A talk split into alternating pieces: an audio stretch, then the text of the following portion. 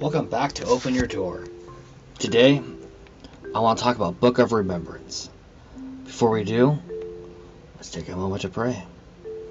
Heavenly Father, I pray for your Spirit to come down and be with us. I pray that you speak for me and we speak slow and concise. I pray for all the hearts to be opened up and the walls to come down. And I pray for your blessing, Father. In your name I pray. Amen. What is the Book of Remembrance? And what is it for? What goes in it? Well, let's start with the book of Malachi, chapter 3, verse 16 through 18. Then those who feared the Lord spoke to one another, and the Lord listened and heard them. So a book of remembrance was written before him for those who fear the Lord and who meditate on his name. Thy they shall be mine, says the Lord of hosts, on the day that I make them my jewels. And I will spare them as a man spares his own son who serves him. Then you shall again discern between the righteous and the wicked, between one who serves God and one who does not serve him. Here is a book that will determine who is righteous and wicked. We have already been spared by the blood of Christ, paying the penalty of death. Now they will discern again. Their words of faith, their acts of love, are registered in heaven. Nehemiah refers to this when he says, Remember me, O my God, and wipe out not my good deeds that I have done for the house of my God. That was Nehemiah chapter 13, verse 14. In the book of God's remembrance, every deed of righteousness is immortalized. There are every temptation resisted, every evil overcome, every word of tender pity expressed is faithfully chronologized. In every act of sacrifice, every suffering and sorrow endured for Christ's sake is recorded.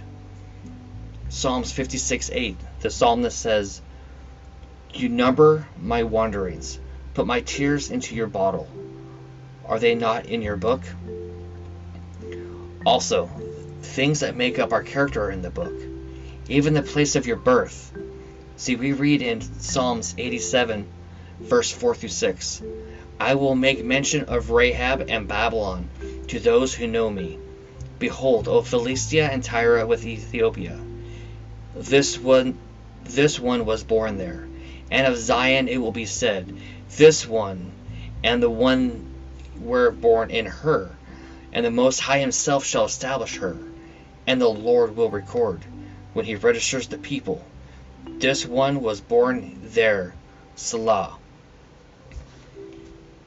It goes on to say in Psalms 139, 15, and 16 that the members of your body are written down as well. My frame was not hidden from you.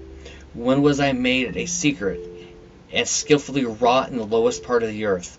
Your eyes saw my substance, being yet unformed and in your book all were written.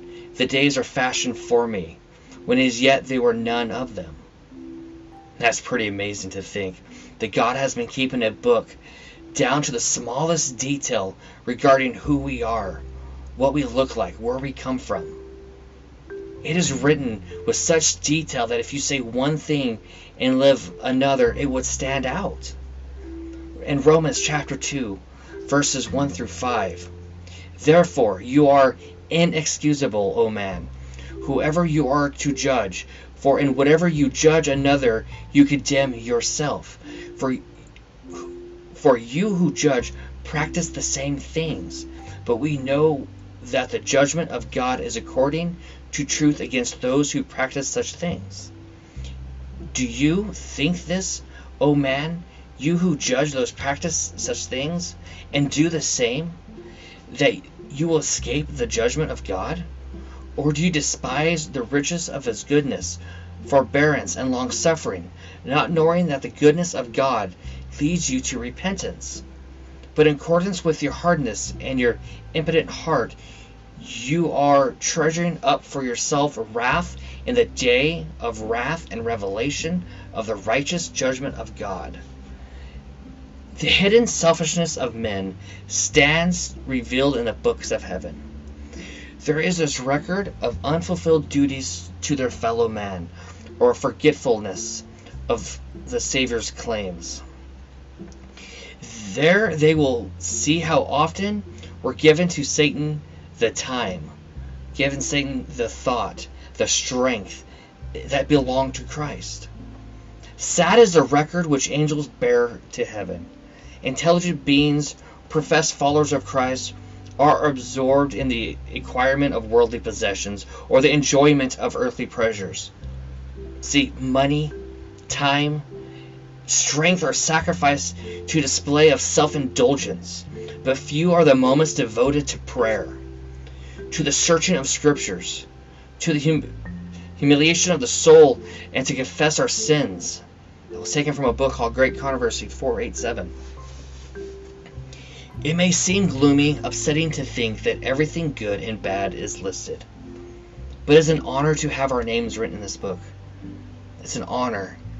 Because Jesus says in Luke chapter 10, verse 20, Nevertheless, do not rejoice in this, that the spirits are subject to you, but rather rejoice because your names are written in heaven. Rejoice. The book of life contains the names of all who are entered the service of God. Jesus bade his disciples this message. Paul speaks of this faithful fellow workers in Philippians chapter 4 verse 3 and i urge you true companion help these women who labored with me in the gospel with clement so and rest of my fellow workers whose names are in the book of life in daniel chapter 12 verse 1 we read and there shall be a time of trouble such as never since there was a nation even to that t- same time and at that time the people shall be delivered. Every one shall be found written in the book. Those who cling to the service of God will be in this book. Those who follow God and make Him the priority and share the gospel will have their names in the book of life. But what happens to those that don't follow God? We find the answers back in the book of Exodus, chapter 32, verse 33. And the Lord said to Moses, Whoever has sinned against me, I will blot him out of my book. In Ezekiel 8, 20, 18 24. When the righteous turns away from his righteousness and commits iniquity, all his righteousness that he has done shall not be mentioned. We find more information from Jesus in Revelation chapter 3, verse 5. He that overcomes shall be clothed in white garments and I will not blot out his name from the book of life, but I will confess his name before my Father and before his angels. Did you catch that? Jesus will confess your name to God and the angels that you truly belong. We also read in Revelation 13, verse 8 All who dwell on earth will worship him, whose names have not been written in the book of life of the Lamb slain from the foundation of the world. In chapter 17, verse 8 of Revelation, it goes even more in depth. And those who dwell on earth will marvel whose names are not written in the book of life from the foundation of the world. When they see that the beast that was and is not and yet is. If you do not follow God, there is only one outcome, one bitter end. In Revelation chapter 20, verse 15. And anyone not found written in the book of life was cast into the lake of fire. We are not to have carnal minds. We are not to live in this world, live of this world, only in this world. Those who follow God will end up in the book of life. Those who forsake God will end up having their beings written in the earth or in the book of the dead.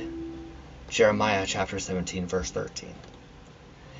I urge you to consider this. I urge you to look at the choices and actions more clearly.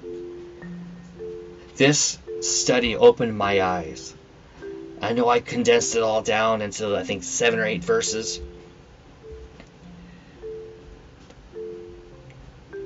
The fact that he knows us so well, the fact that he is advocating and fighting for us. And all He asks is for unconditional love. Yet, for some reason, we have such a hard time with it. I just, it's hard to fathom the idea that our Creator, who's keeping a record of everything we're doing, to help us see at the end times what we've done wrong or what we've done right.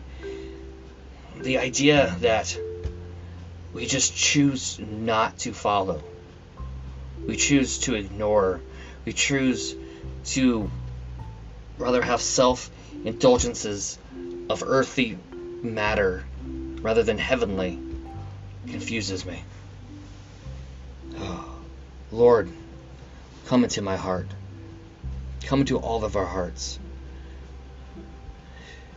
Make your abode within us, Lord. Cleanse us, renew us. Thank you for loving us. Thank you for paying the ultimate price for us. Help us, Father. Help us grow in you. Help us grow to love you more each day. Thank you, Father, for the, your guidance and your strength. And most of all, thank you for your ultimate sacrifice. Amen.